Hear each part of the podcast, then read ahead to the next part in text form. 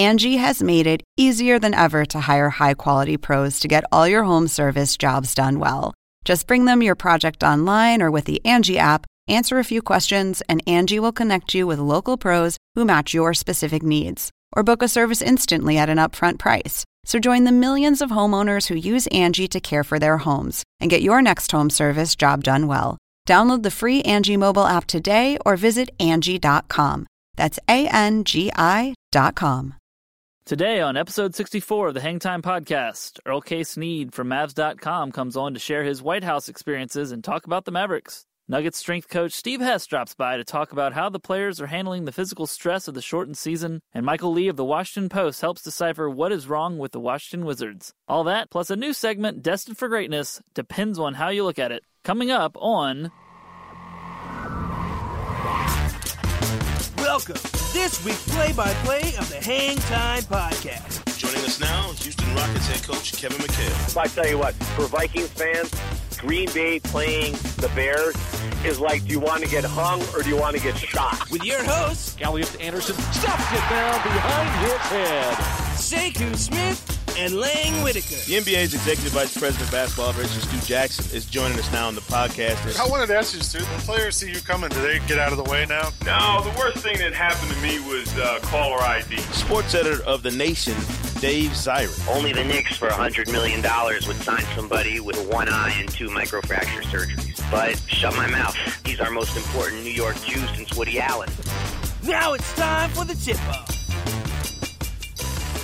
Back again, Sekou Smith from the Hangtime blog and NBA.com. Langston J. Whitaker, live from New York. So one of these days, someone's going to ask me if my name is really Langston. Langston or one of these, these other crackpot things you come up with. Listen, man, I- it's just it's a ha- bad habit that won't go away. Micah Hart in the studio, Jarrell on the controls. Uh, what is Lang? Seriously, what is your middle name? I'm not giving mine up, but I'm, I mean, I guess I should at least I'll, know what I'm. I'll tell you. It's uh, Sekou. yeah. yeah, your parents chose wisely, my friend. Have you ever met another Sekou? Have I? Yeah. Uh, Lang yes. or anybody. I went to college with another dude with my name. Um, he was much better looking than I was too. So, you know, there would always be these things where you know I'd be standing in line somewhere on campus and some girl like, "Your name is Sekou and she'd start going off about something. I was like, "You're talking about the good-looking one." I was like, That's not me.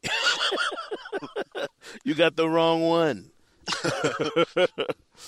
uh, gentlemen, another uh, fine week of basketball in the books. Uh, also, plenty of other sporting events that we will, no, you know, no doubt uh, dive in on. But uh, a- another interesting week, of course, around the NBA, uh, Lang, uh, and we're and we're already, uh, you know, waist deep in this, and, and yet some more of this fine action around the league. What uh, what do you make of these these ongoing discussions about Dwight Howard and where he might end up? We got some some good stuff on on NBA.com right now, uh, asking the question, like you know, and it, it's by Shaun Powell, NBA.com. Shaun Powell. He kind of mentioned, you know, that hey, trading for Dwight Howard should be on the Bulls to do list. What other teams could you imagine trying to get into the Dwight sweepstakes before this thing's all over? You know, I, I know that I think Adrian Wojnarowski talked about Golden State possibly being in the mix. Um, I, I would imagine it's got to be a team with a lot of assets, a lot of young players, Right. um, picks, things like that. I'm still not convinced he gets traded. Um, I, I mean, I, I think Marc Spears wrote today or yesterday that Dwight doesn't expect to get traded Right. anytime soon. Um, so I don't really know what happens. Do you do you think he'll they'll trade him? I think they almost you, almost have to, don't you? I mean, we saw this I last year think- when a guy don't think you says, have to. "Well, I mean, when a guy says." When, when it gets public or when it when it gets known that hey this guy says he, he wants to get moved, you're almost obligated at some point to move him. I, and I know that Orlando has maintained that hey that you know we're gonna try and woo him and keep him blah blah blah. That's the same thing the Nuggets spent you know months saying last year, and then when it came time to get a deal, they had to get Carmelo moved and get something for him. I just I don't see uh, I just don't see how you can can keep him if he's already told you at one point that hey, I, I want to be moved. I want to go somewhere else Right. and play. Do you think that there's ever a chance in these kinds of situations that you can change a player's mind when they say that? Because I mean, you see it in other sports all the time. Player be like, "Oh, I'm I'm not changing my position, or I'm not doing this," and then you know, money a lot of times will sort of win out at the end of the day. I mean, at the end of the day, the Magic are still the ones that can pay him the most. I don't. I, don't think money is the the driving force for a guy like Dwight. Um, and I mean, I think I think back to Kobe's situation. You remember when Kobe's? I mean, they got him on tape in the parking lot. You know, basically ragging on the team and saying, "I'm, you know, get me out of here." Right. There's there's all these threats that he's, you know, going to talk to the Clippers and this and the other. And in the end, he's, you know, he's obviously still in the Lakers uniform. So, yeah, I think I think it can change. But I think this situation is different, and, and I could be wrong, but I think this situation is different, Lang, in that we've had so many other instances where guys who are of his generation have have decided, hey, this isn't working for me here. I got to go somewhere else. I just can't imagine he goes back on that now, based on what uh, the Magic are going to have some magical season, pun intended. I mean, like they're going to have some. Right. I mean, what what would They're- what would I- keep I- him well, there? Is what I'm- obviously they did start off pretty poorly. Right. Now they're they're playing better. yeah, playing well. Um, Ryan Anderson's playing really well. Um, I, I think you know that. You I don't think you can just write off Orlando. Um, also, I, I mean, obviously people want him in Orlando. It's not like the fans have like turned on him or something. You know, like they, I think fans in Orlando like Dwight Howard and they Yeah. want him to be on their team. Um, so I don't think we have to just write off Dwight Howard and say he's gone. Um, at the same time, I, I get what you're saying. You know, at some point the relationship becomes toxic or just untenable, and you have to do something. You got to get rid of him, Yeah. or, or try to do whatever's best for the franchise if there's nothing that can be done. Um, you know, I, I think about Amare when he left Phoenix, and you know, there we spent two years on the beat on NBA TV talking about what team he was going to get traded to, and Right. but it took that long. You know, it took it took forever. There was two trade deadlines, and um, Yeah. it- ev- eventually he just signed. His contract ran out. He never did get traded. So Right. But the big difference, Lang, in that scenario was there was never this word from Amare that, hey, get me out of here. I don't want to play in Phoenix anymore. Amare wanted a, a max deal, and he wanted a certain contract or whatever, but he wasn't Right. saying, get me out of here. Dwight has, Right. I mean, it, it's it's on record that he wants to go elsewhere. I guarantee you this: you'd be a lot more open to the idea of Dwight getting traded if the Hawks were that team. I bet you that.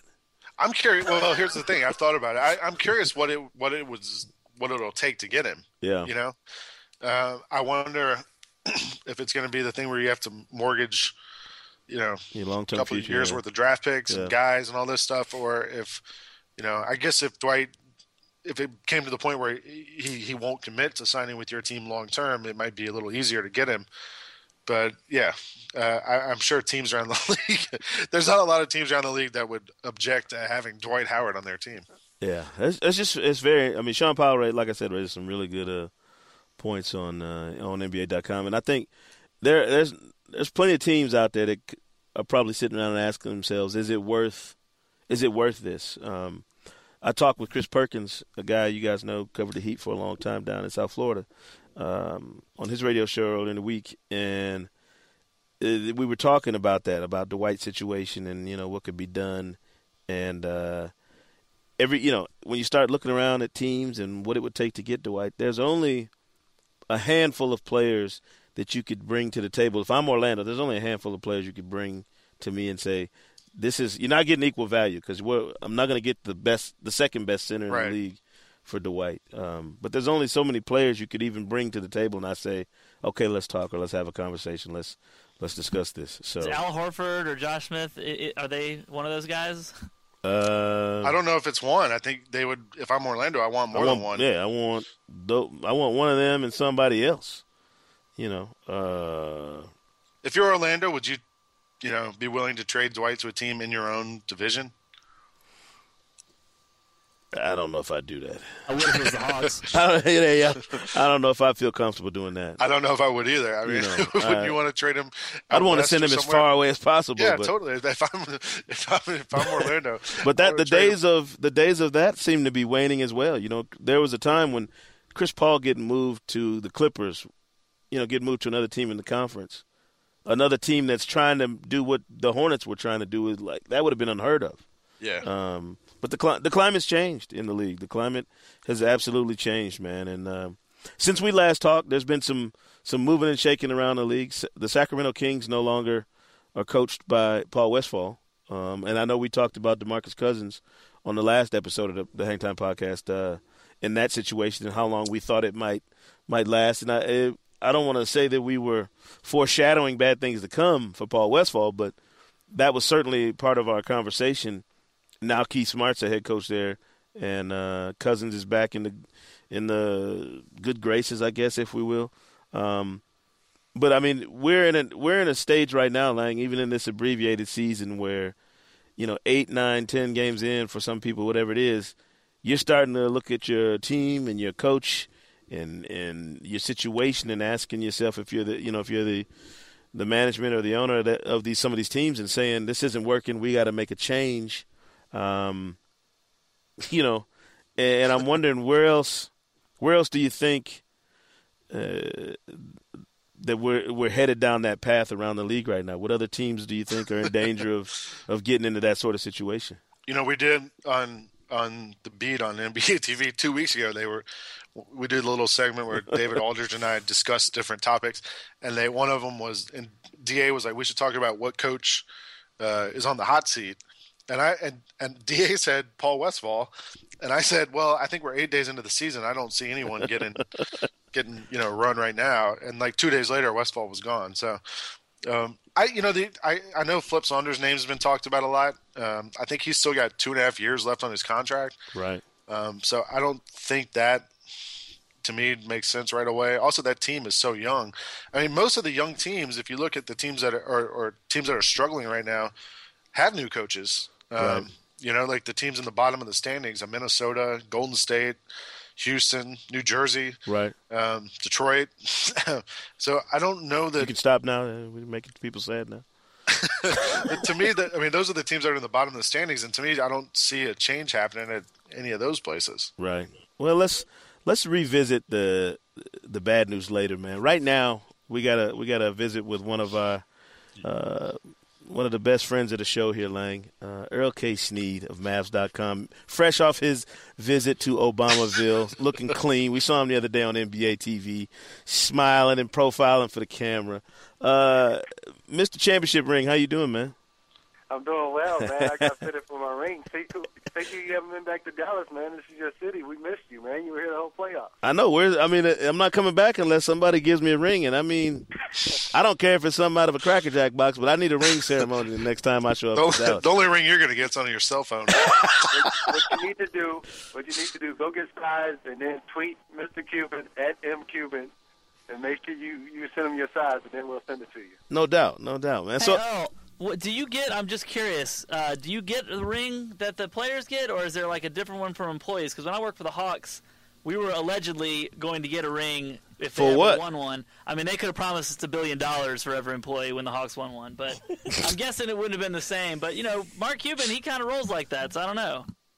It, uh, it's not going to be the same. I, I guarantee you that. It won't be 24 karat gold. uh, it won't be uh, diamond laced with princess cut diamonds and everything. But uh, I, I'll take what I can get right now. no doubt, no doubt. Hey Earl, uh, before we talk about the the Mavs and the season they're having so far, seriously, give me the lowdown on the White House, man. What? I mean, we're envious, obviously. What, what's it like being up in there and and hanging out with uh, POTUS and the rest of the first family and all I those mean- people, man? What was that like? Literally, he was there and then he was gone. Like, I know he had more important things to do. I'm thinking, you know, he's a hoops fan. We're going to go down to the court, shoot a couple of hoops. You know, he came in, cracked a couple of jokes, called Dirk slow, called that kid old, uh, let Jet know that that tattoo probably wasn't a wise idea. and, uh, he said the Bulls were going to win it next year, and he was gone. Wow. So, no, it was a great experience, though, man. Just seeing all the uh, paintings and and the fine china, the china room. Right. Uh, you know, it was very nostalgic, and it was like I thought in Texas we had the biggest flies. You know, we have barbecue flies down in Texas. Right. There was a huge fly outside the window. I mean, it, it was it had to be like metamorphosis of flies. like it was epic. But That might have, that might have that might have been a drone or something. uh, Earl, how long how long were you guys at the White House and like uh, who took like who did you guys take like a tour? Is that how it worked, or, or how did you Yeah. guys kind of spend the spend the time there? We were there for about uh, three hours. Oh wow. We uh, we took about a 45 minute tour, but most of it was pretty much standing for a meeting greet. Uh, we came through on the east side. We never made it to the west wing, Mm. and then of course Okay. the press conference was in the east room. But uh, I mean, it, all around it was a great experience. Just watching the guys, the looks on the guys' faces. You know, when the schedule originally came out, the Mavs weren't scheduled to play in D.C., so they didn't, didn't know if they would actually make that trip. So, you know, actually getting to see them go up and meet the president and being honored like a champion should was uh, a great, uh, memorable experience for me. Which player do you think enjoyed it the most? You know what? Uh, Jay Kidd actually knows Obama's high school coach. Wow. and uh, they had like a little five minute conversation, and, and they were talking about golf. You know, Kidd's an avid golfer down in Phoenix where he makes his off season home at, Right. and they were talking about golf. Also, I guess Obama's high school coach gave Dick Kidd a little dirt on him and said, you know, Obama can't go to his right. so if you ever play against him, you know, force him out to his right. And, uh, Obama was just like, yeah, I just always went right. Nobody tried to stop me, so I never developed uh, my right hand. I always went left. So uh, they had a, a fun time, but you know, also Dirk uh, gave a little stuff. But he's like, I've never been called slow before, and the president didn't hide that. He was like, no, you're, you know, everyone said you're slow, and it, looked like it, but you, came and uh, actually probably had the best playoff run in recent memory. Nice. Well, uh, hey, I cannot argue with a man who is who has uh, walked the halls of the White House, man. Congratulations. Like I said, I was was happy to see you out there. Uh, good for you, man. Good for the Mavericks. Um, Earl, I was doing this in jest the other day when when uh, I think y'all might have been on the buses headed over there, and Dirk said uh, he tweeted out like, "I wish all these guys were with us," and I was kind of like just playing around, going, "Yeah, you know, tell us how you really feel, Dirk." He was obviously talking about the trip to the White House. But but if you look in the standings and you see where this you know the defending champs you know are right now and the fact that they got all these bodies missing, you, how big of an impact do you think the absence of those guys, Tyson and you know DeShawn and these guys, how big of an impact is that having on this team right now, or is it overblown? I think it's a little overblown. I think more than anything, trying to integrate these new guys has, has been the biggest struggle for this team. When you look at the way Delonte West played, he's more than made up for uh, J.J. Barea's loss. And J.J., I mean, congratulations to him. He got a great deal from Minnesota. Uh, Tyson, you know, he that really hasn't changed the defensive culture in New York very much. So I don't, I don't want to not to take away from Tyson. I think he he was the heart and soul of his defense last year, which really carried them to the championship. But you look at the they've had a nice little three-headed monster here at center between uh, Brendan Haywood. Ian Mahinmi's looked great in that second unit, and then whether they decide to use Brandon Wright or Sean Williams before he got sent down to the D League. And you know, Caron Butler and, and DeShawn Stevenson, those are just two tough guys. So maybe they've missed the toughness more than anything. But I think just integrating guys like Vince Carter, who's looked great recently, uh, Lamar Odom, who you know, admittedly he said he probably came into camp maybe a little out of shape, but then at the same time, Coach Carlisle trying to play him at all five positions, so that's going to take a little time. And I think Delonte West has probably been the most consistent of the newcomers so far. So I mean, just getting these guys acclimated to the new system, and you look, they started one for four, and now they're back at 500 and five for five. Yeah, well, that was my. I, I wanted to ask you. They started out so slow, and I mean, do you think they've turned a corner, or is this going to be the kind of thing that you know we have to watch all season, and they're just going to improve kind of as we go along? You know, I, I really uh, trust what George Karl has to say when it comes to basketball. And Uh-huh. when they uh, when the when Denver played the Mavs, he said pretty much we're not going to know what this team is going to look like probably until 10 to 15 games into the season. Well, now they're 10 games in, and they're starting to get things going. I think the loss in San Antonio was probably you know a little aberration because I mean Spurs hit 16 threes, and it was just a barrage of threes. And and the Mavs, both the Mavs and Spurs were playing their sixth game in eight days, but maybe the Mavs had a little bit more tired legs that game. I think uh, this game, this nationally televised game against Boston, might tell us a lot about how this team is uh, maturing early in the season. But I think as long as they're playing their best basketball, going into the playoffs. I think that's all they want to do. Just get into the tournament. I mean, we saw after the lockout in '99, the Knicks made it to the finals as eighth seed. So I think this team, they've shown that they can win on the road. Looking last year, so I think as long as they're playing their best basketball at the end of the season, that's when we'll find out what the Mavericks really look like.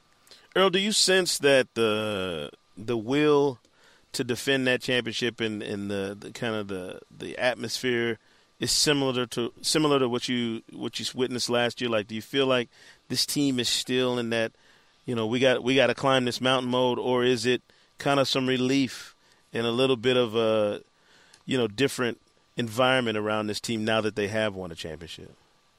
I think uh, when when training camp first started, you know, they were still on this championship hangover just because they hadn't been around each other. Yeah. You know, they haven't been around the franchise with the lockout and everything. And, I mean, they still haven't received their rings yet. You know, they raised a, a banner, but then, you know, Miami came out and, and handed them a big loss at home. So I think uh, now that they've gone to the White House, Dirk said we can pretty much close the book on last year. You know, they still have to receive their rings, so that's going to be an, another reminder of what last year was. But uh, also talking to Delonte West, he said a lot of the old guys, you know, Jason Kidd, Jason Terry, Dirk Nowitzki already talked about, you know, we don't want to make any mention of what happened last year because it does us no good this year. So I think now they're starting to get that hunger back, but they, I don't think they still have that same swagger that they had last year. You know, mm-hmm. they they had a, a swagger where they're like, we can go with any gym and we know we're going to win. And I think that that still has yet to develop with this team. So it'll be interesting to see how it comes. But you know, you talk about very vocal guys with Caron Butler and, and Tyson Chandler. Yeah. Lamar Odom's historically been a laid back guy since starter also. So where does that swagger come from? Well, yeah, that was my question. Where, where, does it? I mean, last year it seemed like Jason Terry kind of brought a lot of that too, getting the you know getting the tattoo and um, just not being afraid to talk about having championship aspirations. Uh, does somebody on this team kind of need to to step up a little bit and and and say, hey guys, we're you know this is ours to lose. Exactly. I think I think it's going to take a big game I mean, we we saw teams have these players only meetings. I don't think with a veteran team like this, you really need that. But I think you need one of the superstars, I mean, one of the older veterans to really step up and say, "Hey, it doesn't matter what we did last year. We have to go out every single night doing the as the defending champs. We're going to get every team's best effort, and they're going to be coming out. And now we're the hunted. We're not the hunters anymore. So it's going to have to be a total switch in the mentality. I just don't know who does it. Maybe it is Jason Terry maybe Dirk has developed into a more vocal guy than he historically has been. You know, at this point, they get it. I mean, he's been in the league this is his 18th season now. So I, I don't think that would be the guy to do it. But maybe it's one of the newcomers. Maybe it is Lamar Odom. He's talked to the guys because he's been down this road of trying to repeat, and he knows how hard it is. So maybe he is the guy that has to step up. Earl, if there's one guy you could pick who's playing a, a different role on that team this year, um, and I have a guy in my in my mind who I think I'm I'm really not surprised to see him step up. But if there's one guy you could pick out of everybody that's new faces and everything that stepped into a, a role and surprised you a little bit, who would it be?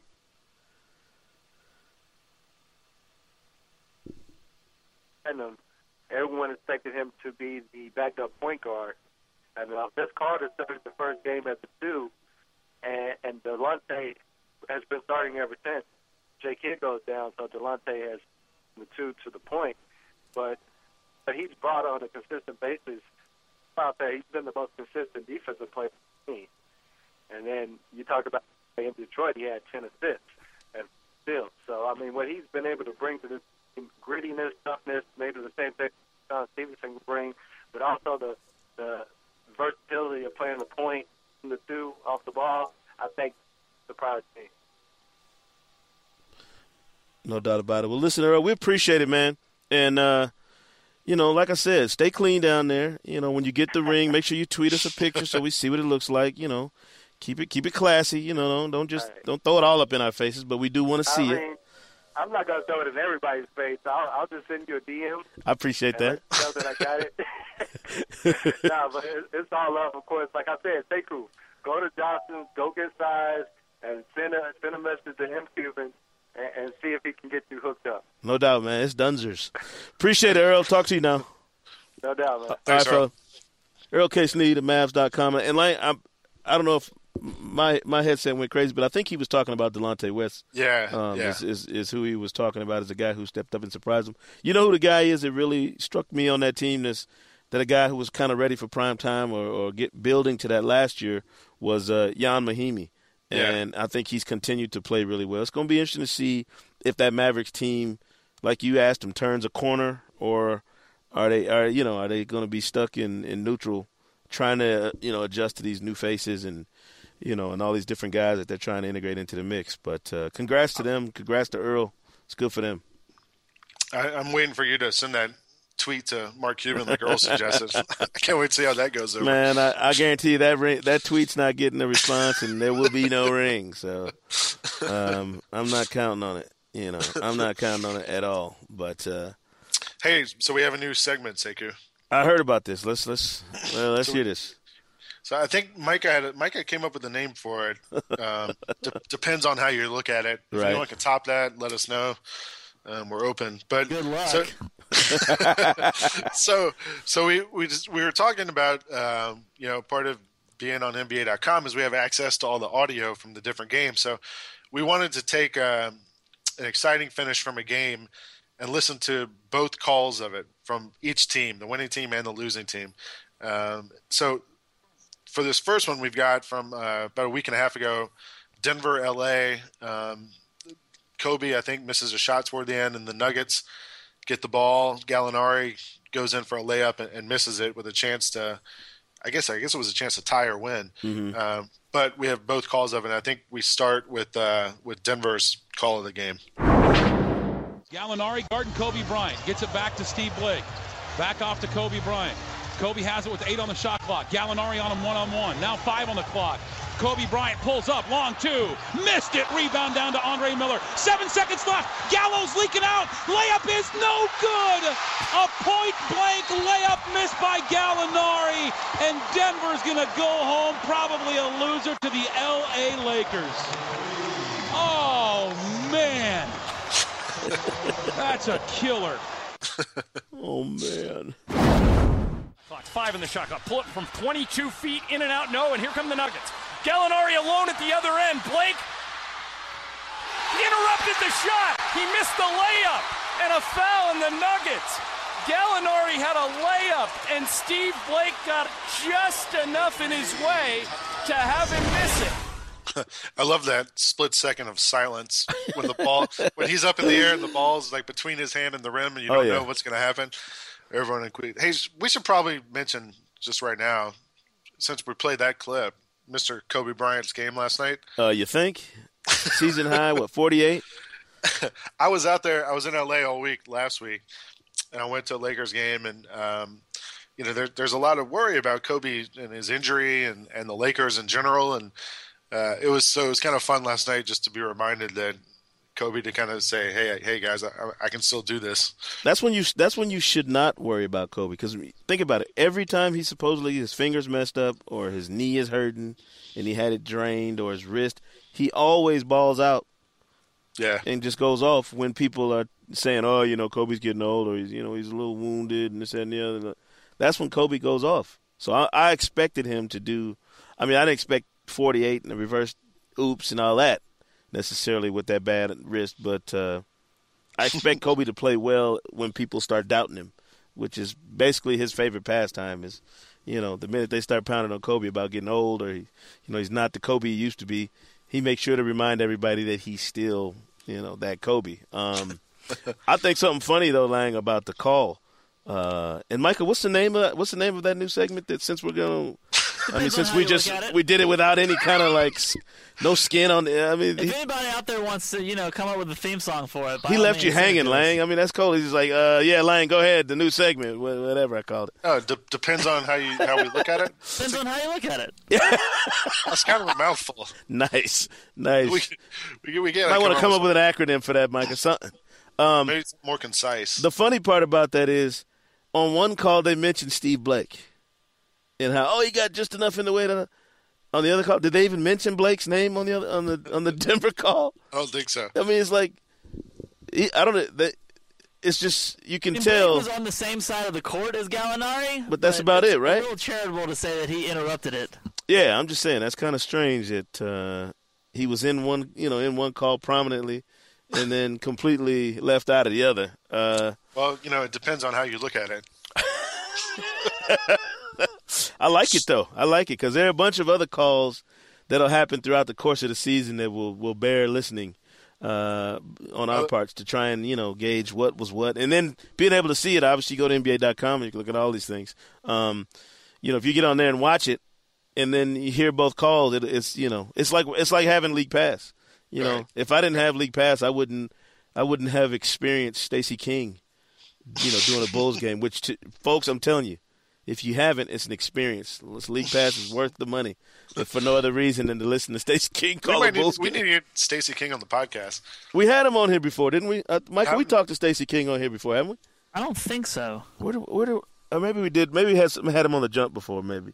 Um, but yeah, I mean, I, I that always cracks me up. Like you, you know who, you know who's calling the game basically without even watching Yeah. the game. You just listen to the announcers, you know. Uh, but yeah, I, you know that that that thing has potential, Lang. Good, you know, good job. Now if Michael would just help you out with uh, you know, with some kind of snazzy lead-in music. Yeah, you know. maybe we need like some music or something like. Uh, Get it together, Micah. We're gonna, we're gonna have to we're gonna have to work on this guy. Uh, before we talk to Earl, um, you know, we were chatting about struggling teams, and, and again, I don't want to make, I don't want to, I don't want to bang on the bad teams or the teams that are, that are going through some things um, this time of year, but it it bears watching. To me, this is the danger zone in the year for a lot of different teams. Um, t- you know, to keep an eye on them and just to to gauge how this season is wearing on them. And uh, well, let me say this: I was in LA, you know, as I mentioned last week, and Mm-hmm. Every player you talk to, every coach you talk to, every writer you talk to talks about this schedule. right, Um, guys are exhausted. Steven Jackson said he feels like he's going through two a days right now. right, Um, there wasn't really a huge training camp leading into this, so you know maybe guys weren't able to, to put in the work that they teams wanted them to put in. So, um, so I was talking to Micah during the week, and I said, Let, "Let's talk to a strength coach or a trainer or somebody who can talk about this." right. And so we- we got one. yeah, Steve Hess. fellas. Hey man, how you the bottom doing? of the barrel. and Look what you came up with. I'm. We Steve- went right for the top. Of That's the right. barrel. We went to got- the top of the line, man. Steve Hess of the Denver You know, Nuggets. yeah. You got eight rejections, and the ninth call you had some idiot say, "Yeah, yeah, I'll do it. I'll do it." How are you, man? Unbelievable yourself. Good, good. We're great, man. Um, th- that's an interesting point that Lang brought up. You know, just players talking about what kind of wear and tear this season is having on them with the you know back to back to back games and the compressed schedule. What kind of stress does that put on you and your staff trying to keep the players as as fresh as possible with all these games coming at them like that? You know, here's a great thing. It's an even field. We're all under the same stresses, and, and to be a thousand percent honest with you, when it comes to our staff, our medical staff, our coaches, um, headed by George Karl, who has a, a really positive outlook, he's he's had to deal with real situations. This is just a situation that is somewhat exciting because you got to kind of have a different approach. I don't feel it's um, at all uh, my obligation to ever look at the schedule and be like, oh my gosh, this is going to be so tough. That's not my responsibility. I got to find a way to to get this uh, bearable through the for the guys. Now, that being said, um, the the traveling and stuff um, has got to be crazy. If you got to play 38 minutes a night, and sometimes you got to play six games in eight nights, and Yeah. you're 270 pounds and you're seven feet, so it's easy for me to sit back and say, "Oh, you know, this is not so tough." Of course, it's absolutely challenging. We just got to do um, whatever we can um, to make this as bearable as possible for the guys. With and this is just in my opinion, uh, without getting anyone to panic. Because in my belief, gentlemen, Lang, Suko, uh, I'm a huge believer that the mind's the strongest thing you have. Now all of a sudden you've got training staff feeding into the whole thing. Oh, it's done. It's a wrap. This is so tough. That's that's going to hurt them. So I'm definitely a huge believer in saying, okay, what can we actively do to regenerate the body as quickly as possible? But a huge component of it is the mental aspect. Got to keep these guys upbeat. Yeah, you sound like you might have a problem staying upbeat, Steve. like, No, dude, listen, I, I have I have a major major endorsement deal with caffeine. I like to pretty much like I, I go home. I'm the only person. I give myself a headache. I got a nine year old who's like, Dad, you got to stop talking. So no, I don't. I don't have a, a a problem with that. But again, we have to be realistic. So you'd say to me, um, what are we doing differently? We Mhm. have things like muscle activation techniques, which we're doing a lot more. And we're utilizing acupuncture. We're utilizing um, things like recharge suits when we travel. And we have a trigger point system which we'll use in every stretch. We try to get the guys rollers to get blood flow when they get to the hotel rooms. Um, the one thing um, I'm a huge believer in as well is, gentlemen, within within the muscle there's muscle spindle, and a lot of times um, you got to be careful how you get that to fire. So, um, you know, I've heard a lot of things about, you know, we're going to do extra yoga or extra stretching and take out the lifting. But my one concern uh, is the bodies are used to doing it a certain way, and if you get a muscle to contract appropriately, a lot of times that's more beneficial than loading it in something it's not used to. So, for example, there's no exact formula where we can say just take our weightlifting and add stretching. Have you, either of you ever taken a yoga class? No, I never have. I, I tried once. Pretty hard, right? Yo, Yeah, I nearly busted my head. Okay, I was so sore afterwards. I wanted to shoot myself. And Yeah. I'm saying, okay, if I'm going to just say, okay, let's just stretch these guys, and you know, it's not within the realm of the range that they're used to doing, you're overloading the system. So our biggest thing that we're concentrating on is how do we get the maximum benefit from everything we do with loading the system as little as possible, and that's what we're trying to do. Well, you mentioned also, Steve. You mentioned kind of trying to make it bearable for the players. Um, is that different this season than previous seasons, or is that kind of your goal? You know, no matter what the, your what season you have, if you have back to back to backs, or if you're just playing, you know, every other day or whatever. Um, you know what? That's a, that's a really good question because every season has its challenges. It doesn't matter if it's a shortened season or a lengthened season. You know, this the one thing about this is you could even argue to a specific point. Um, for, for your guys playing a lot of minutes, this is this is challenging.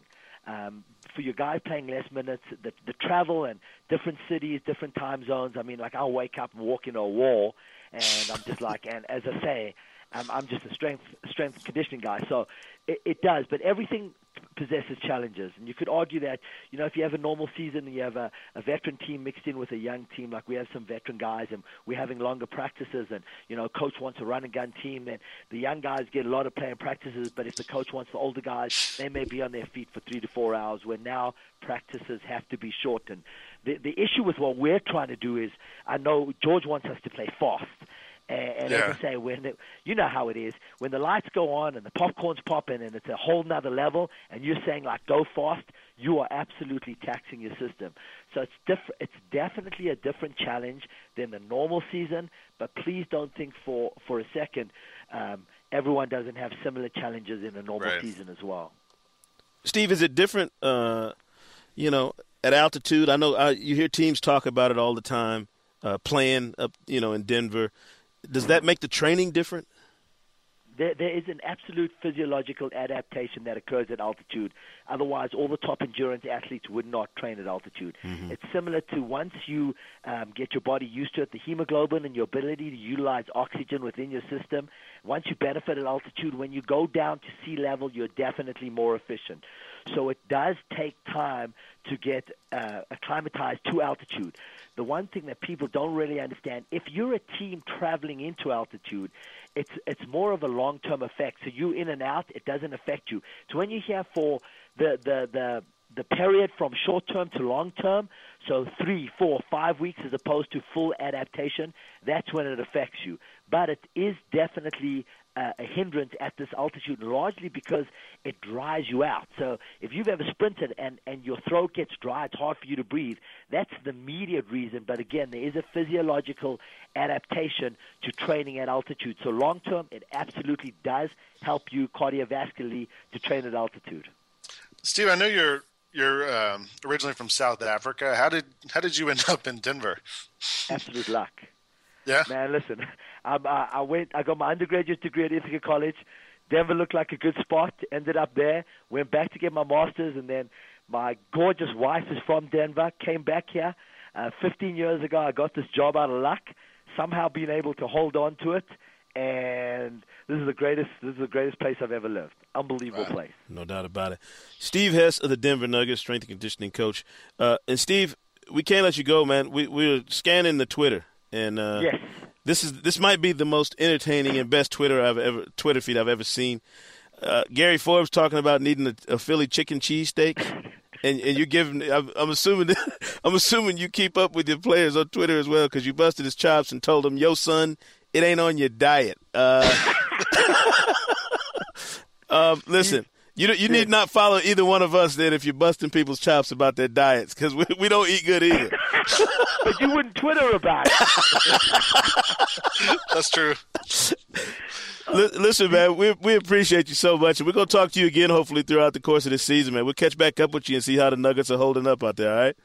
Gentlemen, listen, I appreciate the opportunity. Anytime you need me, um, just give me a call. Once again, thank you so much for the opportunity. No doubt about it. Steve Hess of the Denver Nuggets. You can catch him on Twitter at at Steve Hess one. Very entertaining stuff and very informative. Line. That's uh, that's a great idea to talk to somebody who is in a, in a different part of this whole big operation that is the NBA.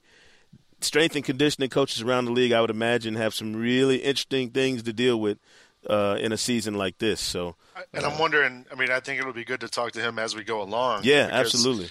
The more this goes, and the more, you know, it, it's just looking at schedules. It's crazy. To, yeah. You know, it feels like we're like three months into the season, and we're we're barely two weeks. Um, and you know, there, there's no time off for anybody. No. Plus, he called me Suko. I love that. Lang, before I forget, a good friend of ours, Arthur Triche, a longtime PR director at Atlanta Hawks. I hope I hope he's listening to the podcast this week because uh, we're going to spend a couple seconds here having a chuckle at his expense. You know, he was on the sideline for yeah. uh, the BCS National Championship game the other night at, at uh, the Dome in New Orleans. Didn't go so well for his LSU Tigers. Um, did you watch? Did you watch the game? I mean, were you able to sit down and enjoy the beating that uh, was administered that night, or I have a story that involves Arthur and other people. Actually, this is always good. So I, a couple days before the championship. I, well, first of all, let me say this: my my grandfather was a lived in Alabama, was a huge Alabama fan. He had a room in his house he called the Alabama Room, where mm-hmm. he had like a you know all this Alabama paraphernalia. Um, so I, I, grew up. You know, I, am a Georgia fan. I went to Georgia, but I I, I root for Alabama if, if all things are equal. Right. Um, so I, I wanted to watch that game. My family's sort of the same way. We none of us are like huge primary Alabama fans, but we, you know we, we want them to win. So I was going to watch the game um, on Monday night. Before Christmas, my wife gives me, uh, or at Christmas, my wife one of the things she gave me gave me was tickets for a concert on January whatever day that was Monday the 9th was that what it was? She gave me tickets for the show um, on Monday night at Lincoln Center, and it was Branford Marsalis and Harry Connick junior mm-hmm. um, I interviewed Branford like ten years ago for, the, or maybe more than that, for the paper in Atlanta. Right. Um, and we ended up since that time we've emailed a couple times. I wouldn't say we're friends by any sense of that, but right. we've emailed a couple times, and you know, he's a great guy. He actually went to high school with Arthur Triche in New Orleans. Right. So Arthur knows him too. So Arthur and I were tweeting back and forth before the game, and I was like, actually, I'm not going to be able to watch it live because I'm going to see Branford. Um, Arthur was like, hey, tell him I said hello if you speak to him. And I was like, yeah. So actually, I think I'll send him an email and tell him I'm going to go, um, not expecting to anything to come up. So I sent him an email and I was like, hey, I'll be at the show. Looking forward to seeing it. Uh, just whatever you do, uh, please don't give out the score because I'm going to be taping it and I want to get home. So I, you know, I, I sign off Twitter for the night. I, uh, I, I make sure I'm not going to get text or emails from anyone, whatever. We go to the concert, and at one point, Branford and Harry Connick are on the stage, and, and Branford says, uh, "You know, you know, Harry and I both from New Orleans, so we're obviously rooting for LSU tonight." And there was some smattering of applause. And then he says, uh, my friend Lang Whitaker sent me an email, and my wife like squeezes my leg. I was like, "Oh," and he says, uh, "Lang asked me not to give out the score tonight, so I'm not going to say the score. So Lang, you get your wish." Uh, and then he goes on with the show, and it was you know it was obviously awesome. So right. afterwards, my wife's like, "We should go say try to get backstage and say hello." So we we talked our way back and talked to him for a few minutes, and and I you know said, "By the way, Arthur says hello." Uh, and he's like, "Oh yeah," and I was like, "Arthur's at the game. Do you know what's happening at the game?" And he goes, "I know what's happening, but I'm, I'm not. I won't say anything." And I said, "Okay, cool."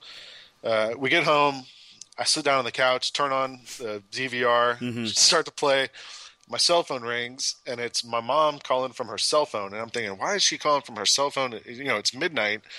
Is something going on? Like I, Right. I don't know. I'm a little nervous. I answer the phone, hello, and she goes, "Roll Tide, roll." Yeah, it was, they and they rolled. and I was like, "Oh, great!" So I ended rolled. up. I watched the game then, knowing who won, and uh, I called Arthur after the game, and uh, and I was he had I guess he was back in his hotel or wherever he was staying, and he was like, "Yeah, it." Uh, he goes, "We just." and I said, "Yeah, that that kind of explains it, really." I mean, Yeah, I I talked to him. I had people calling me asking me if he was all right. Like you know, I was like, "What do you mean is he all right?" Well, if you talk to him, is he okay? He didn't he didn't jump in Lake Pontchartrain, did he? I was like, a lot of people were in the playoffs. I probably bet he's handling it all right. exactly. I said he still got the Saints to cling to. So a lot of people were saying it was a bad game, and maybe I, I thought it was a pretty fun game to watch. I didn't. I know, like Twitter and all that, people were like, "Oh, this is not an exciting game," but I mean, to me, I, I thought Alabama's defense was unbelievable. Like, yeah, it, it, it it left a little to be desired in the uh, Offensive category. exciting game department. I thought. I just I just felt like you know if you're gonna be on if you're gonna be on that stage, if you're gonna get to that point in the season. You got to pull out all the stops, and I didn't feel like LSU really pushed the envelope. They just Oh, tried I to do the same I thing they always that. did, and it was like, "Come on, man!" But people were like, you know, well, Oklahoma State or Stanford would have passed the ball more. But I mean, there's a reason Alabama had the number one defense in the country Yeah. for the entire season. Right, You know, right. I mean, I'll give them that. I'm just saying, maybe it, they would have taken more shots downfield, or you know, something, a trick Yeah. play, or something. I mean, you got to do something. You got to try something. I agree Um, with that. But no, it was a, a nice way to end, you know, end the, the college season and, and allow you must, us to. you must be feeling good about Michigan. I, w- I didn't want to bring my Wolverines up, but Do you feel good about since you mentioned it, what's down the road? yeah, I, I feel better now than I did obviously the last few years. The thing I like about it though, and and this brings me to a larger point about coaching in general. I, I feel like you have to coach appropriate, you know, for the team you have, and uh, and I felt like the coach we had, the Brady Hoke, was a guy who came in and he didn't try and make the players we had fit into a system that didn't work for him.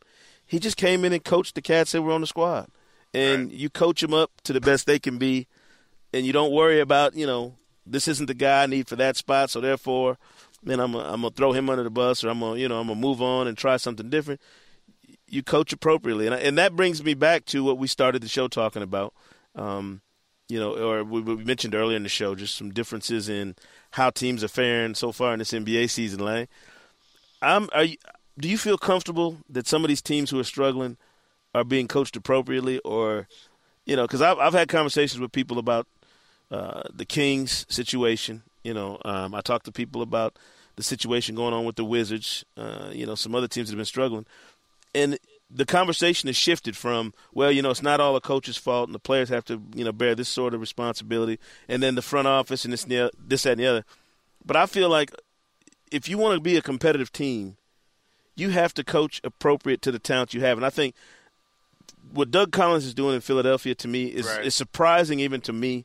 And uh, and and Bones Brent Barry has been talking about it since last season that he was like, man, Doug's the perfect coach for this team.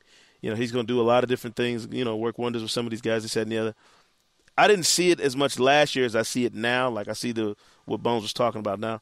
Sometimes you just need a coach who understands. Hey, whatever your limitations are as a as a roster or whatever talent limitations you might have, if you put players in the proper positions, Right. they'll they'll generally be successful. Um, and I'm curious, do you see that in, with some of the teams that are struggling right now? I think uh, one of the differences here is that Philadelphia, as you said, you know, last year they struggled, and this year they're kind of clicking a little bit better. And I think some of these teams that are that are struggling right now, like a Washington, for example, um, I don't know that those players are mature enough or, or you know have gotten good enough as a team together Right. to turn that corner yet. Like you look at Philadelphia, Evan Turner almost had a triple double off the bench last night. Um, and I don't know if a year ago he, he was good enough and, and knew the NBA game well enough to be able to do that. Right. You know what I mean? Like, so I think some of these teams, like uh, like a New Jersey and, and Detroit, Washington, and the East, like th- these are really young teams. Charlotte, um, these are really young teams, and I don't know that it's right for us to expect them to, you know, I don't know, be fighting for a playoff spot right away. Yeah, I, I just I just think it, it's one of those things that bears examining. You know, around the league, like do we have the right?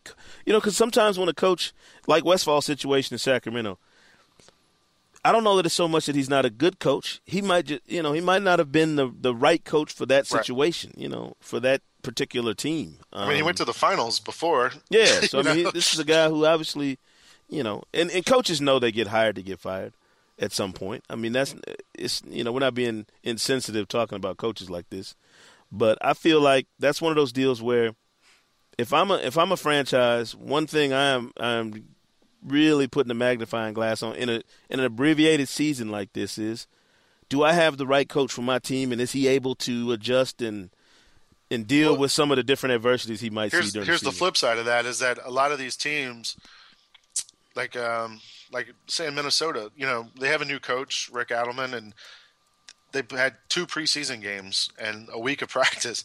Uh, is that enough time for a coach to be able to make a difference with with a new team or a new system or you know something like that? Mark Jackson in Golden State, he's right. new. has he had a chance? They've had injuries. Steph Curry. They've had two preseason games, and now they're kind of learning on the fly. Um, Big win over know, the Heat. You know, I mean, yeah, I mean, they're going. True. I think they'll have moments. You know, Mike Brown in LA talked about like that they had their first day off something like a week ago from the from the start of training camp until now, and the guys were just beat. Yeah. And he was saying like I think it was yesterday he wanted to put in a new play at practice, and the other coaches had to talk him out of it because, because they were like, you know, we're, we're overwhelming these guys a little bit right now. I, so I think that's a story like around the league that kind of bears watching too. Is is maybe this isn't the time to. Um, you know, if, if you're a coach, do you feel like this is a, a time that you can actually do everything you want to do? Yeah.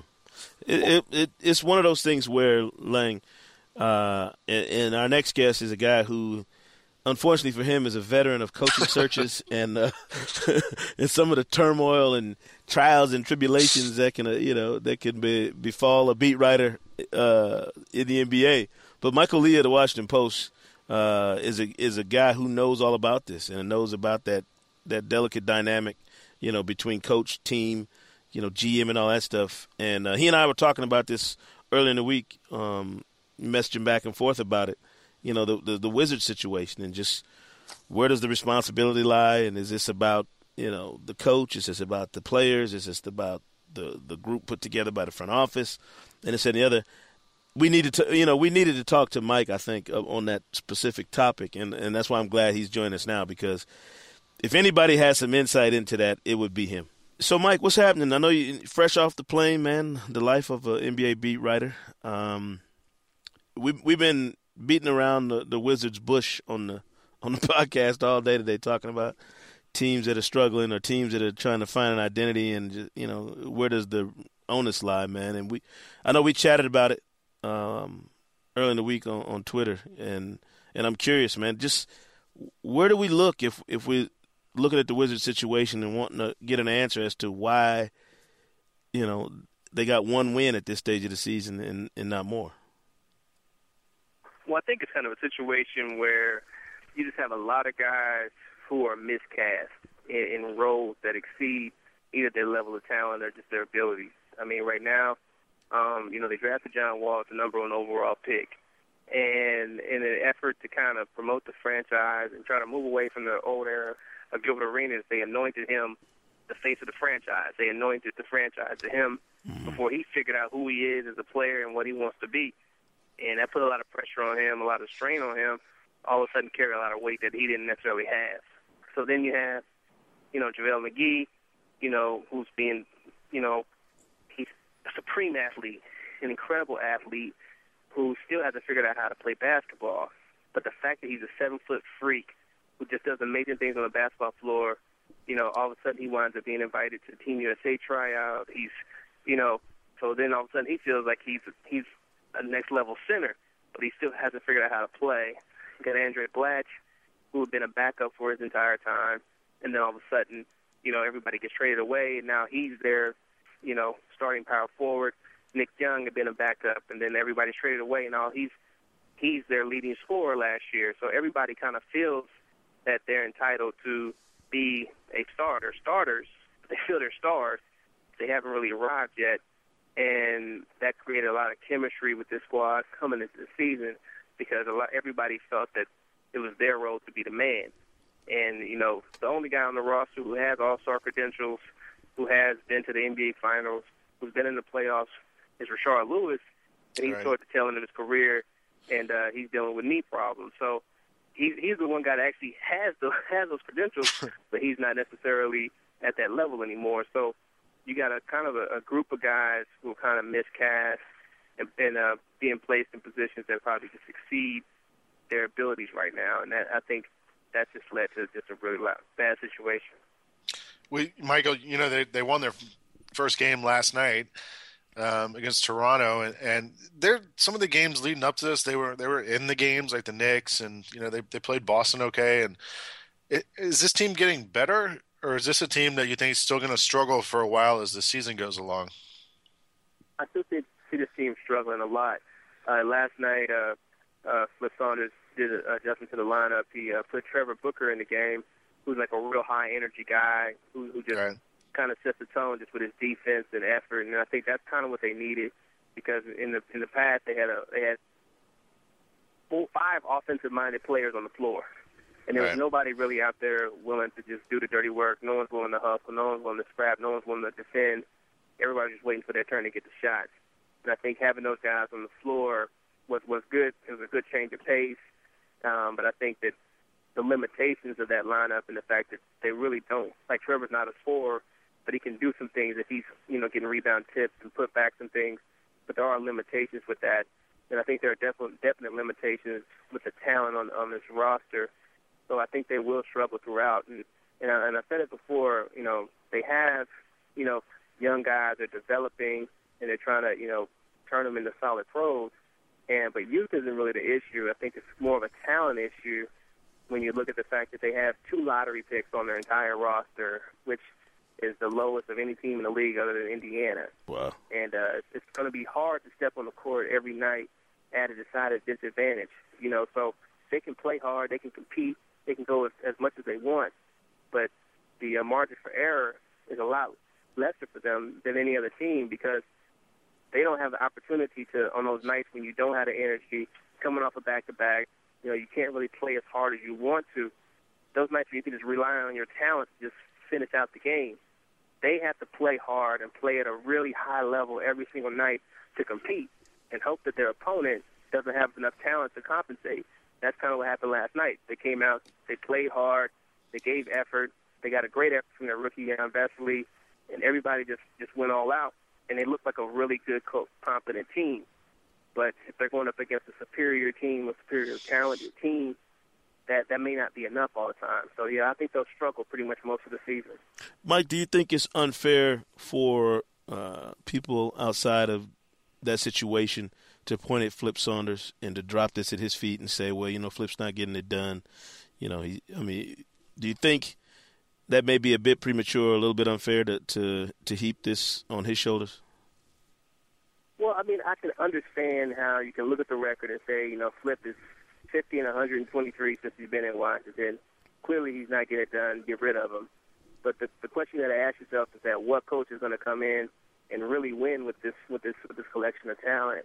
And um, and you that's that's kind of the question you got to answer. And if you don't have that answer, I think it's kind of it's kind of short sighted to say you got to fire a coach, especially when you say that you know, three of the guys that have been around for the longest, JaVale McGee, Andray Blatche, Nick Johnson, Nick Flip's already the third coach.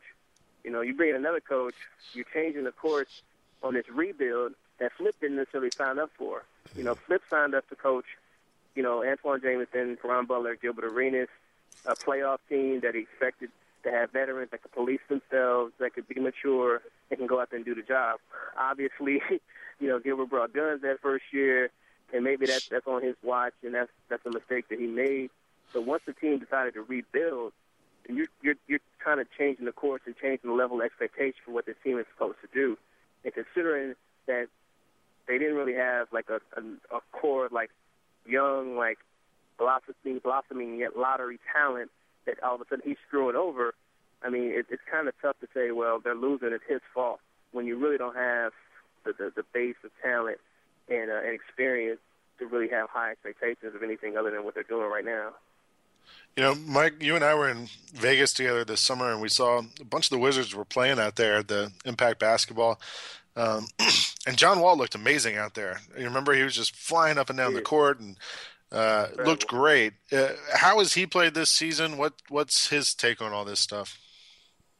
You know, it's really been difficult because I mean, I knew during the summer, you know, John had an incredible summer, like I said, in Las Vegas. I mean, he was averaging like 40 a game. He was just an unstoppable force out there on the basketball court, and he was hitting jumpers. He was playing with such a high level of confidence that I just, I just expected that this would be a true breakout year for him, and mm-hmm. that hasn't been the case at all. And I think a lot of it is the frustration and the fact that I think he's he expects that as the number one pick, he's supposed to be at a certain standard as as a player. That he's supposed to be doing whatever Derrick Rose is doing. That he's supposed to be doing whatever Russell Westbrook or anybody who plays his position that's a supreme athlete that does what he does. It's you know it's what he's expected to do.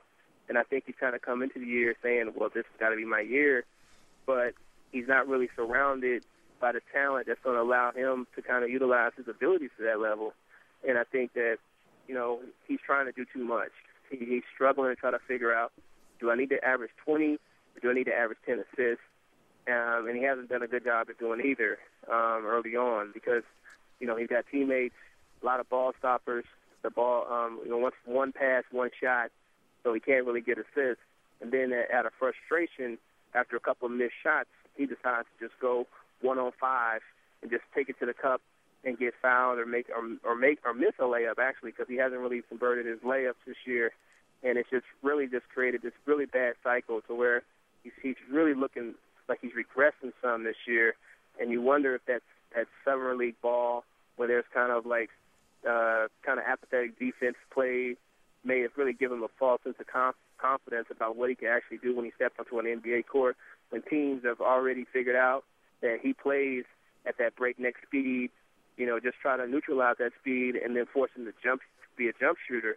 Right. And I think that the more teams are forcing him to be a jump shooter, the more he kind of reverts to what he was dealing with last year when, whenever you know they had a pick and roll and the and the guard would just go under, he knew he had to shoot the ball, and you would see this panic in his face, and he would shoot the ball with with his hitch like, oh gosh, please go in, and that's kind of what's been happening. So um, I think what what John really has to do is just kind of take a step back and just not put all this pressure on himself that he has to be whatever anybody expects him to be, and just try to play ball. And I think he has too much stuff going on in his head right now, saying that he's got to be this, he's got to be that, and, he's, and, and he's not really just being John Wall. Mike, in a, in a in a city with obviously lots of other things going on, um, you know, and, and in a place where the Redskins, I would imagine, garner the, the top billing on the sports, you know, uh, pecking order. How much pressure, outside pressure, is there on the Wizards right now with this start and in the way they're playing? Like, how much scrutiny are they getting, beyond, you know, in, in and around DC right now? Yeah. Well, I mean, the one problem that the Wizards have is that they've been bad for so long that you know fans I think kind of expect them to be kind of bad. You mm-hmm. know, I mean, uh, they changed the name to the Wizards in '97, and they made the playoffs four times in the last, you know, 14 years. So, mm-hmm. you know, you kind of just like, oh, it's the Wizards. You know, oh, yeah, they're pretty bad.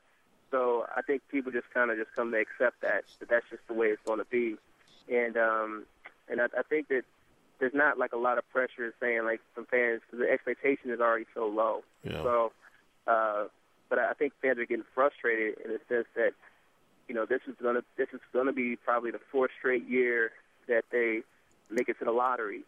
And, you know, right now, you know, they gave away a lottery pick in 2009, you know, for Mike Miller and Randy Foye in a right. deal that, just looking back, just really looks bad, especially when you realize that number five pick turned out to be Ricky Rubio, who's just blowing up the league right now. Right. And unfortunately, with, with Rubio playing really well and John struggling, now there are people who are wondering if the Wizards should have Rubio instead of John Wall, which I think is kind of I don't know. I, would rather have Wall, but that's just me. well, that's it's interesting. I, you know, we I was talking before you came on, Mike, that uh, you know, I don't know what you did to deserve all of that. I mean, like no, I can, I'm trying to think what other writers in the league have had to deal with more coach search slash off court drama than you have in the last five years. And I don't know, man, you, you might have the title, man. Yeah, I think I am undisputed champ right now. I don't, I don't think anybody can, can, can, roll with this.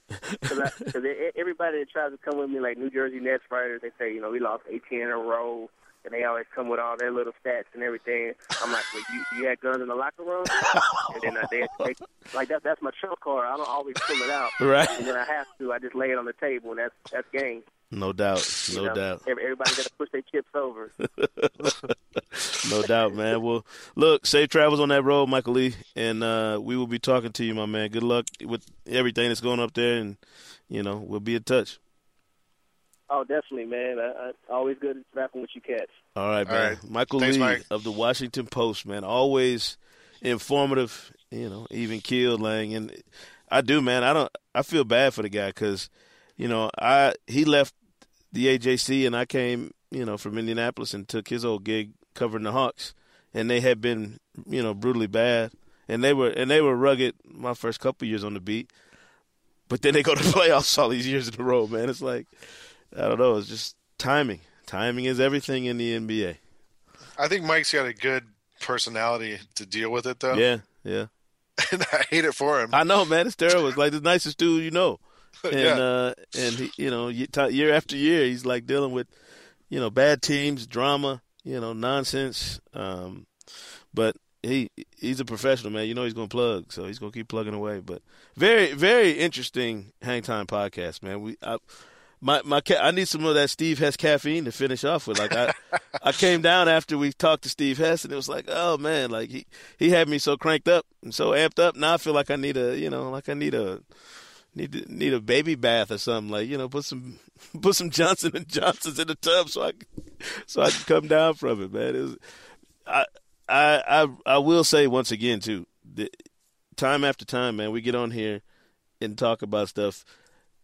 I can't thank our guests enough and uh, and our super producer Micah Hart enough for for hustling up and uh, making sure we keep some interesting people here on the Hang Time podcast. So um, next week, fellas, we'll do it again, we, and we might even have a theme song for uh, whatever we're calling it. Did you see that, or you know, did you hear that? I mean, Depends on how you look at it. I love it, man. Lang, I think that was I think that was a sitcom that used to be on in the eighties. I know. It sounds like a British sitcom. Yes. Yes. Well, uh, Anyway. classic stuff. Hey, Lang, you are you uh are you in the city this whole next week? Like you going you getting out to any uh, Knicks games? Anything? I'm in New York. You know what? I I I'd spent one night at home from December 20th Mhm. until Monday. Um, so I'd been on the road a lot. I'd been to Atlanta, to Florida, to Atlanta, to Los Right. Angeles. I haven't even been in New York to go to a Knicks game. yeah. Um, they play tonight, so I'm think I'm going to try to swing by, and then they're on the road. Them and the Nets are both out of town, Right. So I don't even know how much I'll be able to see them. And the Knicks are in this dispute right now with uh, uh, MSG Network is in a dispute with Time Warner Cable, so Right. they're not even on TV in the city. Oh my goodness. the, the the only side benefit of that is now NBA TV is on channel 27 on the cable Yes. on my Yes. cable. Yes. Yes. League, so league I pass, fi- baby. I can find you and me a lot more uh, quickly on No Monday doubt. Tuesday afternoons. No doubt. Yeah, I got to uh, I haven't been to a a, a game all year. Um, Yeah. believe it or not, since the season started, I I just uh, I got my first night in my own bed last night. Thirty straight days uh, Yeah. away from the house, so I'm looking forward to diving in. You know, really digging in and, and getting out to these arenas and. Well, I did go to. people, so- I mean, I went to a couple of Clipper games in LA and went to Right. practice with them, and so we maybe next week we can talk about the Clips some. no doubt. But no uh, doubt. I got to see them a lot, and they were a fun team to uh, to catch up with. Well, Saturday night I'm going down to uh, Phillips Arena to see uh, Rubio Vision in person. I'm going down to watch going to, down to watch uh, your your new favorite team. Uh, I'm going to watch them in person and, and get a chance, hopefully, to to catch up with some of the Timberwolves in that locker room, see what's going on. So it should be interesting, man. Um, Tell Ricky I send my best. Oh yeah, I will tell Ricky that you send hugs and kisses from New York. Uh, for, for Lang Whitaker and Micah Hart and Jarrell are Sekou Smith here from uh, the Hangtime Podcast. And check us out on NBA.com, folks, and we'll see you next time. Thanks for listening to the Hangtime Podcast. To download more episodes of the show, visit the iTunes Music Store. Be sure to check out the Hang Time blog on NBA.com. And for more of Lang, visit SlamOnline.com. You can follow Sekou and Lang on Twitter at Sekou Smith NBA and Lang Whitaker. The Smyrna Spartans have yet to get on Twitter, but we'll let you know when they do.